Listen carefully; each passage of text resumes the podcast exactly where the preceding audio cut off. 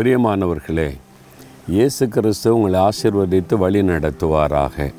இன்றைக்கு ஆண்டவர் தன் மனதில் உள்ள ஒரு காரியத்தை பேசுகிறார். யார் கூடயே பேசுகிறார்?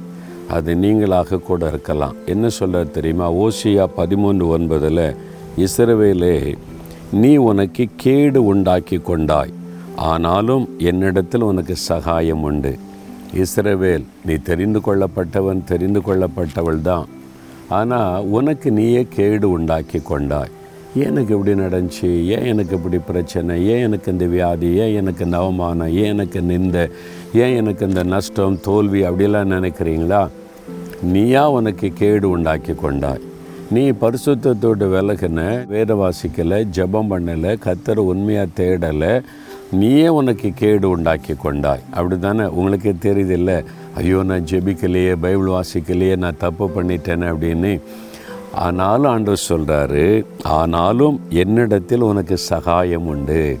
நான் இன்னும் உன்னை நேசிக்கிறேன். நான் உனக்கு சகாயம் பண்ண ஆயத்தமாக இருக்கிறேன். அப்படின்னு மன்னன் திரும்பி வா தப்பு பண்ணிட்டு ஆண்டவரே என்னை மன்னிச்சிருங்க. என்னை சரிப்படுத்திடுங்க நான் என்னை அப்படி இருக்க மாட்டேன்.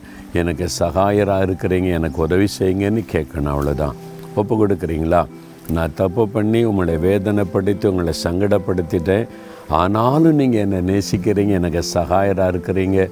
என்னை ஒப்பு கொடுக்குறேன்னு சொல்கிறீங்களா தகப்பனே இந்த மகன் இந்த மகள் தன்னுடைய தவறை உணர்ந்து ஆண்டவரே என்னை மன்னிச்சிருங்க. உம்முடையத்திலிருந்து எனக்கு சகாயம் கிடைக்கணும். எனக்கு உதவி செய்யுங்கன்னு சொல்லி ஒப்பு கொடுத்து ஜெபிக்கிறாங்களே. அவங்களை மன்னித்து ஆசீர்வதித்து அவங்களுக்கு சகாயம் செய்து மகிழ பண்ணும். இயேசுவின் நாமத்தில் ஜெபிக்கிறோம் பிதாவே. ஆமேன் ஆமேன்.